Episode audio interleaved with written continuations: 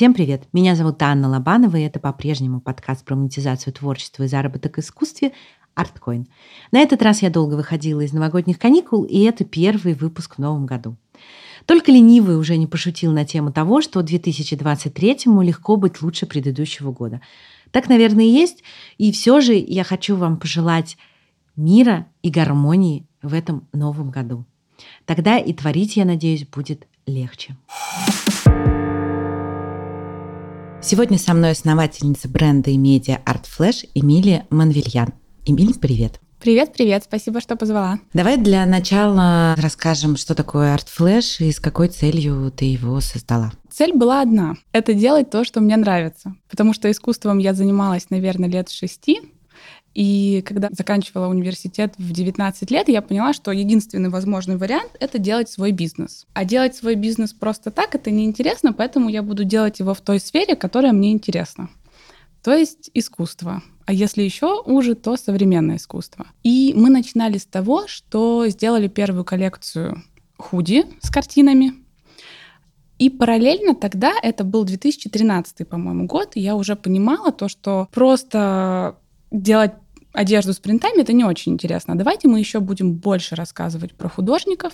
И вот я вручную дома на принтере печатала такие карточки, где рассказывалось про картину, про художника, про историю создания работы. Потом у нас появился сайт, и у каждого товара появилось арт-описание. И вот так постепенно это все росло, разрасталось. Мы приглашали все больше и больше художников каким-то коллаборациям, начали делать коллаборации с музеями и галереями, например, с Пушкинским музеем, с Cube, с Cosmoscow и так далее. Но и этого нам было мало мы решили запустить собственное медиа. То есть медиа — это отдельный сайт, где уже полноценные лонгриды, статьи, подборки про искусство, интервью с деятелями культуры. И также это медиа дублируется на Яндекс.Дзен, в Инстаграм, в Телеграм. И потом мы еще запустили также наше свое арт-сообщество, в рамках которого мы делаем платные и бесплатные ивенты и стараемся следовать нашей миссии, то есть как можно большему количеству людей доступным языком рассказывать про искусство.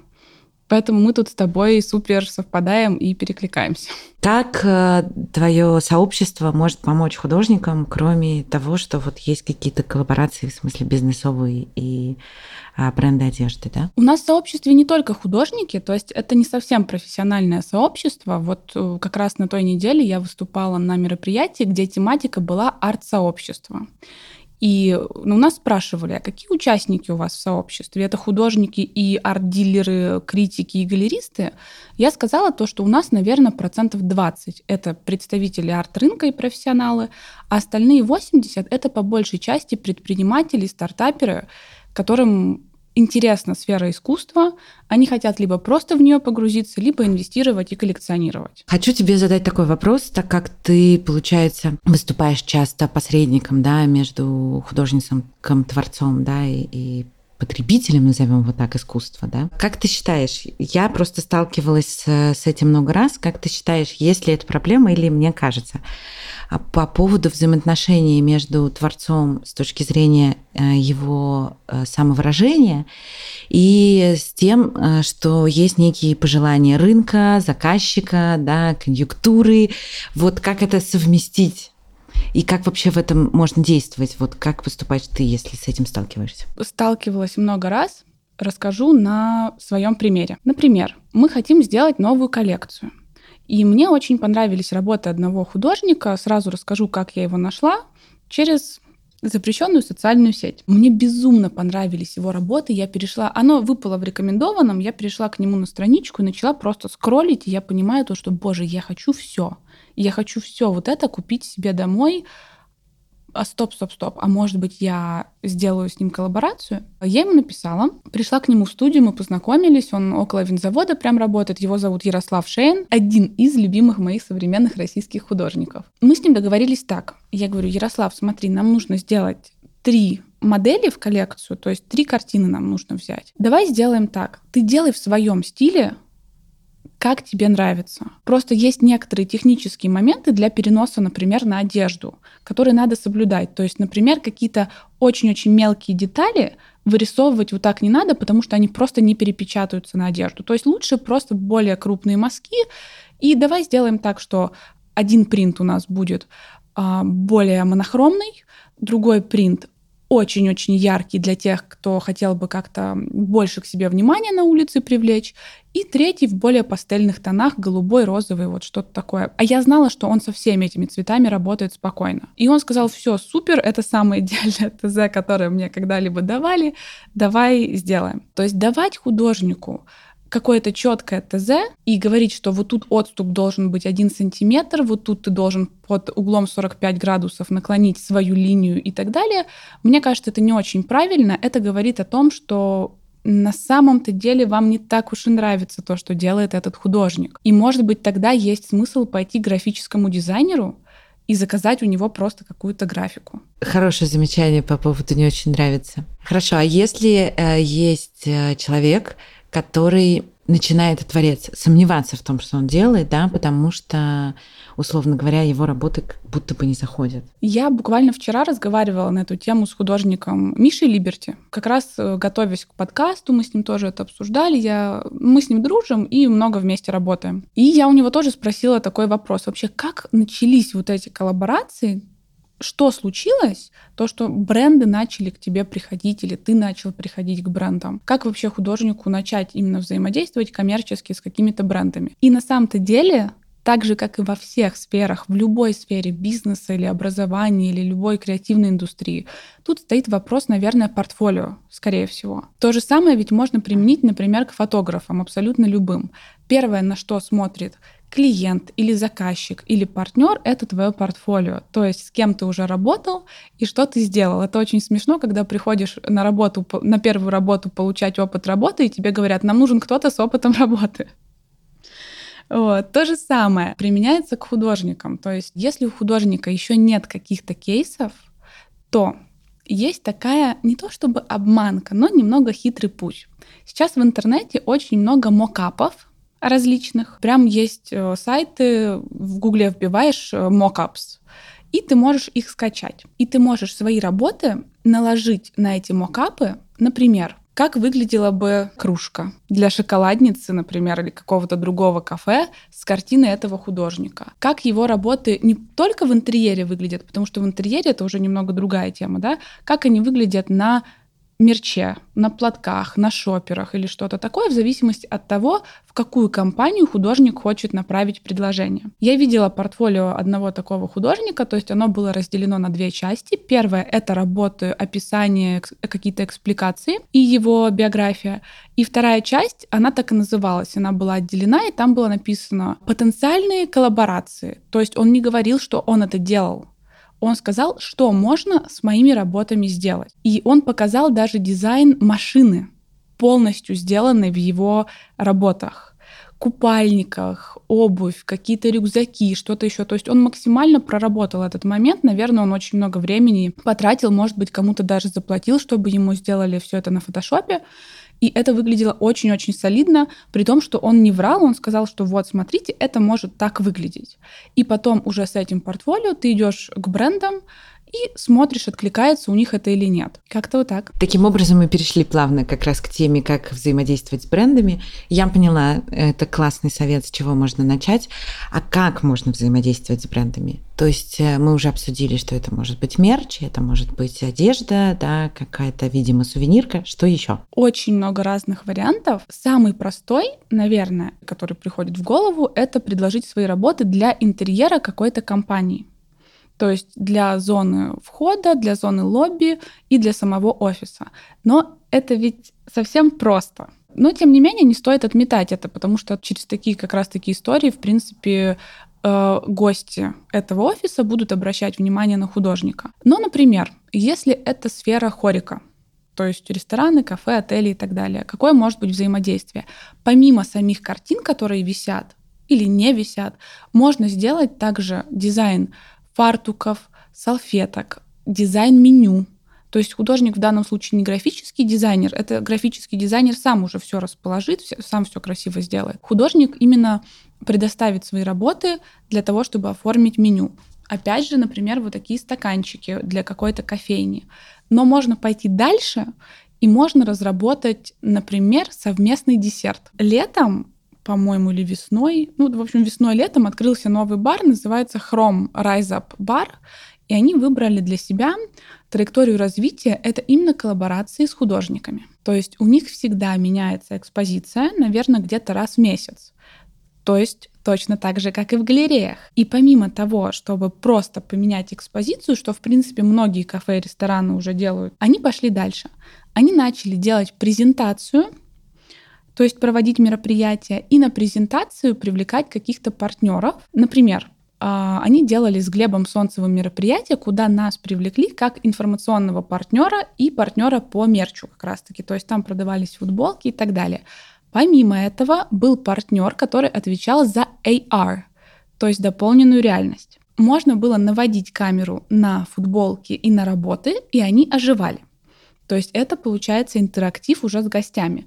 И помимо этого они сделали с Глебом, то есть с художником, совместный десерт, где а, было такое, как сказать, как желе, потом была его фотография маленькая такая, и ты наводишь телефон, и десерт тоже оживал в дополненной реальности. Там появлялись какие-то конфетти, какие-то геометрические фигуры начинали двигаться. Получалось, что очень многие начинали снимать видео, делать фотографии и так далее, выставлять это все в социальные сети и отмечать и художника, и этот бар. Такая инициатива может идти и со стороны самого бренда, но иногда они даже не могут подумать то, что такое возможно. Поэтому задача художника, как все-таки какого-то креативного представителя, да, креативной части вот этой коллаборации, это может быть предложить. Классные примеры про Хорьку. Давай еще каких-нибудь парочку из вообще других областей неожиданных. Тоже вчера обсуждали как раз с Мишей Либерти. Он очень много всего делал и много с кем коллаборировал. Его фирменный такой э, арт-объект — это кирпичи. И второе, это у него очень большие витражные работы красивые есть. Какие мне примеры Миша рассказал, это прям просто вот на его истории, мне кажется, можно всем художникам, которые, я надеюсь, будут нас слушать, делать заметки на полях. Сначала он просто выставлялся в галереях где-то в России, за рубежом. У него была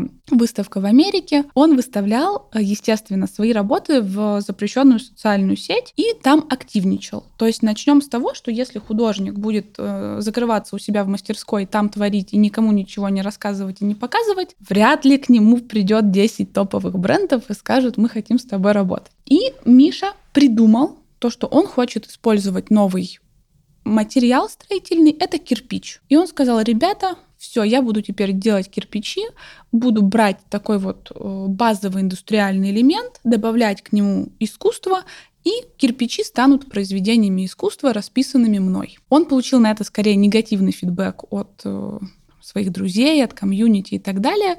Но ему в директ написала девочка, которая работала маркетологом компании, которая производит кирпичи. Завод, кирпичный, называется Брайер. Это один из крупнейших в Европе заводов по производству кирпичей. И она говорит, Миша, давай мы тебе дадим кирпичи с нашего завода. Давай сделаем коллаб. Ну, то есть это что-то супер неочевидное, да? То есть мы обычно думаем о там компаниях техники, ресторанах, отелях и так далее, а тут кирпичный завод. А Миша, он очень легкий на подъем, он говорит, круто, давай, но давай мы пойдем дальше, и я не просто ваши кирпичи возьму, а давай мы еще какую-то спонсорскую программу рассмотрим, совместную выставку и так далее. И потом ему, как настоящему стартаперу, нужно было еще даже питчить, то есть выступать перед директором этого завода, чтобы согласовали этот коллаб. Оказалось, что он очень любит современное искусство, коллаб согласовали, и они начали готовить выставку. Они дали кирпичи, все согласовали программу, место проведения мероприятия, и начался коронавирус и локдаун. Вторая заметка для художников. Если меняются внешние обстоятельства, то вы должны думать о том, как вы из них будете креативным способом выходить. Что сделал Миша? Он перенес выставку в онлайн, в игру Майнкрафт. Классная идея. И там был один из основных арт-объектов. Это огромный кирпич, расписанный Мишей. Выставку посетило в онлайне огромное количество людей, как раз-таки все сидели дома. Если другие организации отменили свои культурные мероприятия по большей части, то Миша сам скреативил и перенес это в виртуальную реальность. Очень хорошая была поддержка со стороны СМИ, причем они сами на это реагировали, потому что просто инфоповод очень интересный. Дальше к Мише другие бренды начали приходить сами, потому что они увидели то, что он может скреативить и сделать что-то необычное, и сделать такой инфоповод, который начнут шерить э, блоги, паблики, СМИ и так далее. И к нему пришли, например, Боржоми, и они с Боржоми сделали мероприятие в Музее русского импрессионизма. Он на кирпичах показал дизайн истории этикетки боржоми, как она изменялась с течением времени. И тут, наверное, уже там третья заметка для художников, то, что если вы выберете какую-то, по-английски это называется medium, в котором вы работаете и свой какой-то сформируете узнаваемый стиль, что, как для меня, это, наверное, основная задача каждого художника, это найти вот этот свой художественный язык, через который ты общаешься с аудиторией. Именно за это будут цепляться бренды. То есть, если у тебя каждый раз абсолютно все разное, конечно, тут можно найти плюсы, но почему Миша так сильно зацепил? Потому что у него вот эти кирпичи, именно они, как вот этот медиум, с которым он работает, именно они выстрелили. А сейчас он, например, сделал вот коллаборацию с брендом ювелирки, где вот такие серебристые подвески, и тут его маленький кирпичик из серебра. И они в разных цветах. То есть это же можно просто бесконечно думать, что дальше с этим сделать. Супер, очень э, необычные, да, примеры, которые помогают, наверное, расширить горизонт, да, и смотреть в разные стороны. Что бы ты посоветовала, да, делать? Давай, допустим, три совета каких-то дадим практических для художника, который только начинает вот этот путь взаимодействия с брендами, что ему стоит сделать для начала? Я уже поняла, портфолио создать, да, некое, что можно показывать. Сначала создать портфолио того, как могло бы быть, и тут такой, знаешь, второй совет, он немного спорный, и мы на эту тему очень часто спорим с ребятами из арт-рынка, с самими художниками, и у всех тут э, диаметрально противоположные ответы, поэтому тут вот развилочка, и вы можете либо выбирать этот совет, если он вам близок по ценностям, либо не выбирать. Это сделать бесплатную какую-то работу или, ну, не то чтобы бесплатную, но, скажем так, бартерную. То есть самостоятельно проявить инициативу, придумать креативную идею, прийти к какому-то бренду, который, естественно, находится на другом уровне, он уже более известный, более раскрученный, сделать, опять же, те же макеты, мокапы, презентажку, в конве или где-то еще и так далее, и прийти к этому бренду и сказать, что я бы хотел свою уже существующую работу для вас отдать или под вас сделать работу. Почему это спорный момент? Потому что некоторые называют это обесцениванием или что-то такое, но я просто перекладываю на свой предпринимательский опыт. Мы когда начинали, и я понимала то, что мне нужно набрать портфолио кейсов, с какими-то крутыми организациями я могла выделить небольшой бюджет хотя бы и бесплатно произвести мерч, потому что мне нечего было показывать в портфолио, а тогда вот этот совет про то, что можно бесплатные макеты делать и все такое, я тогда не знала, и поэтому нам нужно было делать фотографии или там фото, видеосъемки, какой-то живой контент, и мы начинали именно вот так. Мы много вещей дарили лидерам мнений по бартеру или просто, ну вот просто отправляли, делали какие-то рассылки. Художник может делать то же самое. И он может, например, произвести какую-то небольшую вещь, то есть какой-то небольшой мерч, например, не знаю, сумку для ноутбука или что-то очень красивую кружку, например, какую-то необычную, дешевую, какую-то красивую вещь, и отправить представителям этого бренда вместе с сопроводительным письмом каким-то и так далее. То есть просто показать то, что он умеет делать, и как-то немного заявить о себе. Следующее — это, конечно, социальные сети. Если у него, опять же, есть только портфолио и просто чья-то почта, но некуда перейти и поскролить, посмотреть, что он делал в виде постов, закрепленных каких-то хайлайтов. Например, можно прям отдельный highlight сделать кейсы или коллаборации — как со мной поработать, то человек со стороны бренда может даже не понять, то, что с этим художником можно вот так взаимодействовать. А выходить на эти бренды, то есть изначально те, кому можно предлагать по бартеру или на каких-то дружеских условиях поработать, как?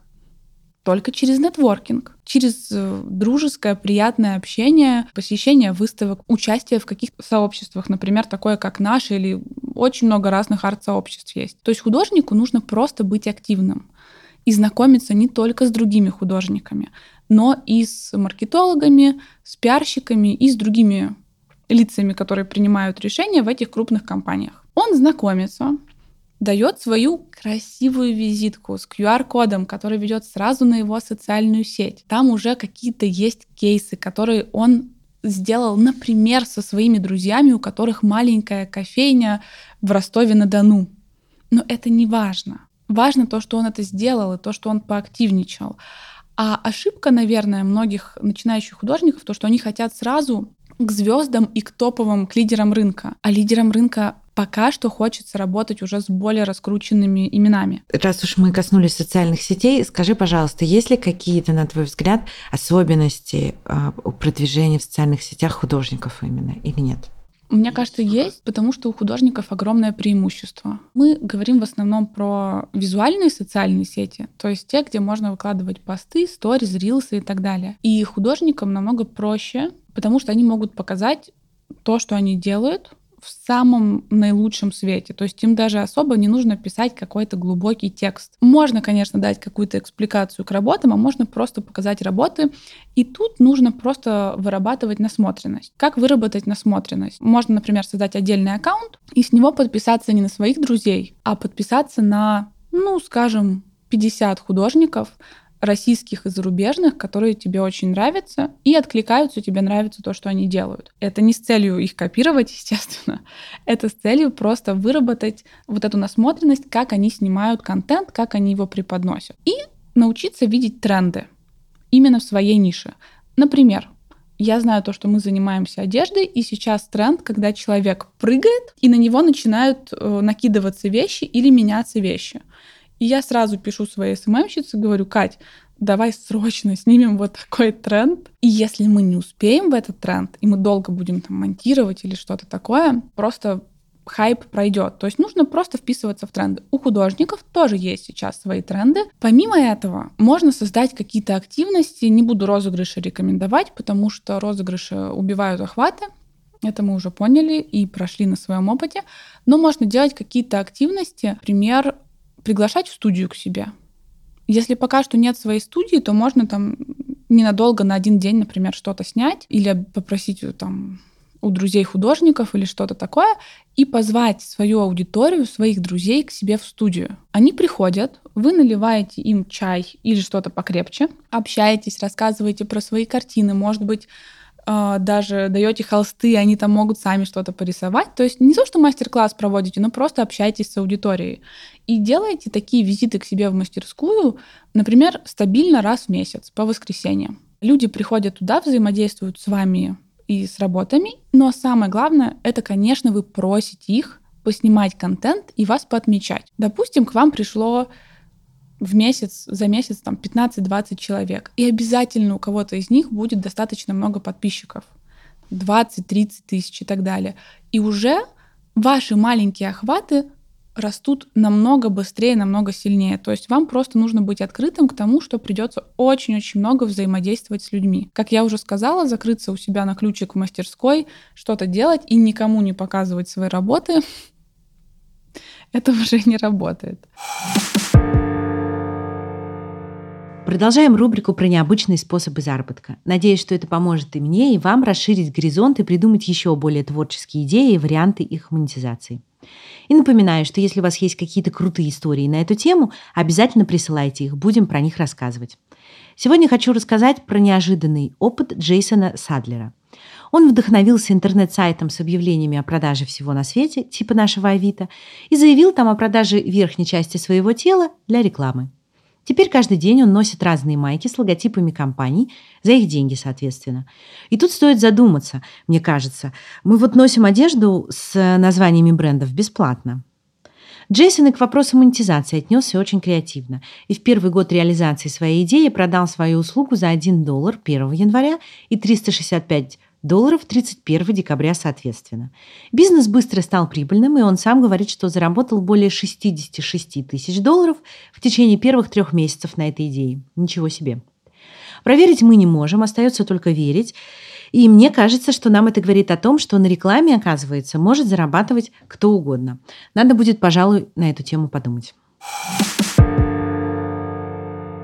Давай еще обсудим такой вопрос, как художнику обезопасить себя с точки зрения а, авторского права. Я знаю, что в юридических вопросах мы все обычно не очень сильны. Какие тут подводные камни? У меня тоже такой достаточно долгий путь, который включает в себя даже самостоятельное написание, составление договоров. У меня были ошибки, когда я ну вот сама действительно просто скачать договор авторского права.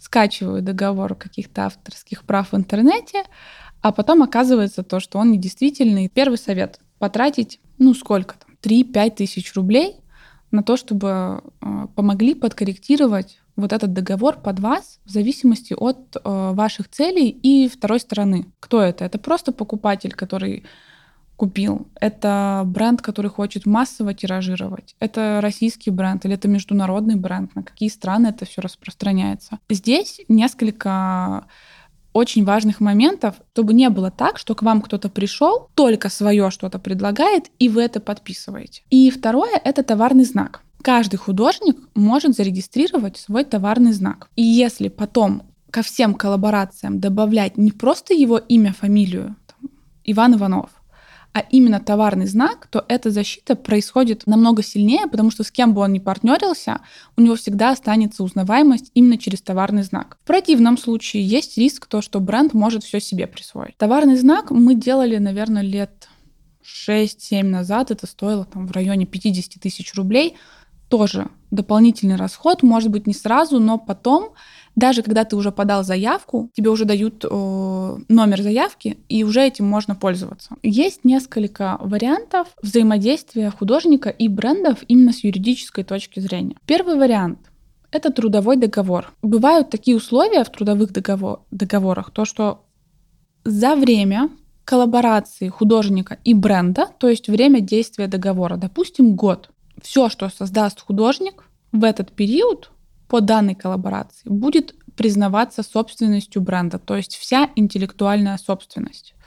И вот тут уже в этом договоре, если художник не пропишет то, что интеллектуальная собственность остается у него, то абсолютно все переходит бренду. Как эти условия можно менять? Например, если вся интеллектуальная собственность, ну, допустим, 10 картин для какой-то коллаборации, переходит бренду, то вообще-то художник имеет право требовать больше денег за это, потому что он потом этими работами никак не сможет воспользоваться. Дальше там прописываются также в любом договоре, может ли художник потом это тиражировать, может ли он потом делать с этим мерч, может ли он эти же работы портфолио показывать в своих социальных сетях, должен ли он упоминать то, что это было для этого бренда.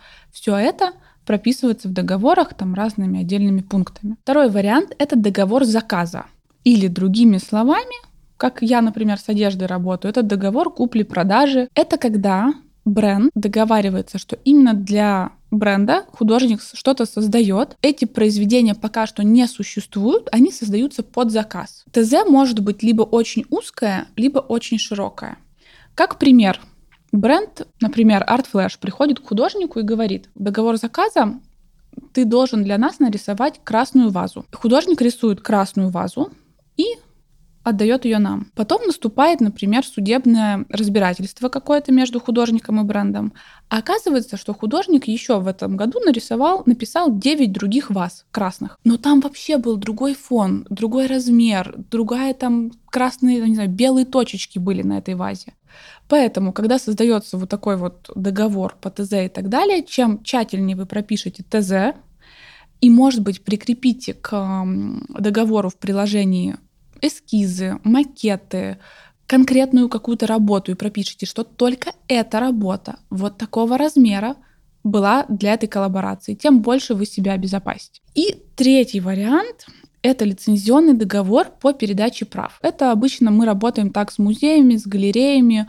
Чаще всего это работы, которые уже созданы, или, другими словами, это работа по роялти. И мы покупали права на какие-то конкретные картины из, скажем так, музея Н. Я не могу рассказывать из какого, потому что у нас договор конфиденциальности также подписывается. Там прописывается в договоре, на какие конкретные вещи мы будем использовать эти конкретные работы и на какой тираж. То есть, например, мы берем работу Клода Мане, с ней мы произведем 100 кружек, и мы платим роялти отчисляем э, музею, галерее или художнику вот этот роялти.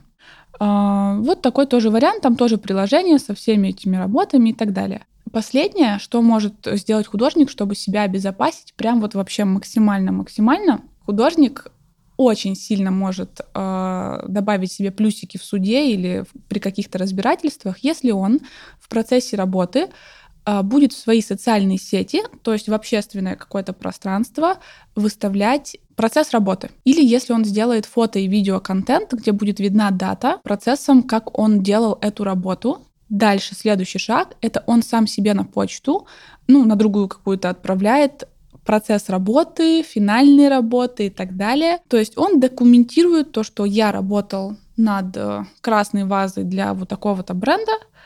Вот, вот мой эскиз, вот мой макет, вот процесс работы, вот она наполовину написанная, вот она на 70% написанная, вот она на 100% написанная. И потом, если, например, просто какой-то бренд увидел эту картинку в интернете, взял ее и начал печатать ее на кружках, футболках, тут уже художник у него огромное количество, огромное преимущество, потому что он в суде может показать именно вот этот процесс работы и даты, то, что это моя работа. Потому что бренд может сказать, а мы вообще-то у другого художника заказали, он это перерисовал, и, и все. Вот, я знаю то, что у Зары, по-моему, были какие-то огромные разбирательства с э, целой группой художников и иллюстраторов как раз-таки на эту тему. Они просто взяли из интернета и скопировали. Спасибо тебе большое за такие практические советы. И еще один вопрос хочу тебе задать, который я задаю всем всегда героям. Назови, пожалуйста, какое-нибудь творчество, которое тебя изменило. Что угодно. Книга, фильм, э, картина, может быть, я не знаю, какая-то работа, может быть, художника. Наверное, это книга «Жажда жизни» про жизнь Ван Гога. Может быть, это банально. Э, мне кажется, все ее читали. Ее написал Ирвинг Стоун. Она не, не совсем а, стопроцентно точная в плане биографии, но она, она художественная. То есть это прям художественный роман. Мне было 12 лет. Мне дала ее наша преподаватель по МХК и сказала, вот, держи, тебе точно понравится. Мне действительно очень понравилось. Я поняла, что все, я буду про Ван Гога теперь все читать. И там уже пошел снежный ком. Я настолько углубилась в его творчество, то, что, мне кажется, все его письма, заметки, вот это все прочитала. Раз 10 была, наверное, в его музее в Амстердаме.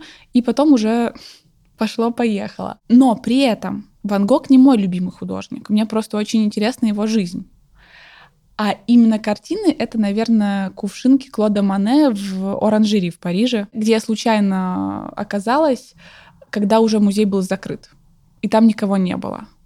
И получилось так, что я одна с вот этими кувшинками в овальном зале сижу, слушаю классическую музыку в наушниках, и просто я растворилась в них. И вот в такие моменты я понимаю то, что я точно занимаюсь э, своей сферой и точно там, где должна быть. Супер. Это важно очень. И давай, наверное, подведем итог э, и дадим каких-то три самых главных совета, которые тебе кажется важным еще раз озвучить для художников с точки зрения взаимодействия с брендами. Первый совет — это не закрываться у себя в студии и как можно больше показывать все в публичном и каком-то общественном пространстве. Второе — это по-английски скажу, как бы think outside the box, то есть подумать о том, как помимо просто развес, развески своих работ в кафе, с этим кафе или с этим кирпичным заводом или с этим брендом воды, не знаю, как еще можно с ними повзаимодействовать? Это можно сделать в формате брейншторма, просто выписать все самые безумные идеи и если вы попадете на нужного человека, с кем у вас схожи ценности, то это будет просто невероятный коллаб, который может дать толчок всему вашему творчеству. И третий совет, наверное, это нетворкинг. Это именно ходить, общаться, знакомиться, прям красной ручкой написать то, что каждый вторник я хожу на какое-то открытие, и у меня будет плюс три новых контакта. Я на самом-то деле вначале именно так и делала. То есть это было немного как бы так скажем, форсировано, но в итоге это привело к тому, что сейчас к нам очень многие обращаются и за мерчем для B2B, и за какими-то коллаборациями, разработкой коллекции и так далее. То есть сначала вы работаете на свою записную книжку, а потом она работает на вас. Спасибо тебе большое. Тебе спасибо большое. На связи. Если вы слушаете этот выпуск на площадке, где нет описания, то его вместе со всеми ссылками и дополнениями я, как всегда, добавлю в наш телеграм-канал. Его легко найти по названию латинскими буквами ArtCoin. Слушайте нас на Яндекс Музыке, в Apple и Google подкастах, в Castbox е и ВКонтакте. Напоминаю, что у нас также есть Boosty, на котором вы можете поддержать проект. Но туда можно заглянуть и просто так в бесплатном доступе, там тоже много интересного. И спасибо вам за то, что отмечаете соцсети подкаста и рассказываете про него, за ваши комментарии и поддержку. Чудесного вам дня и берегите себя. Пока-пока.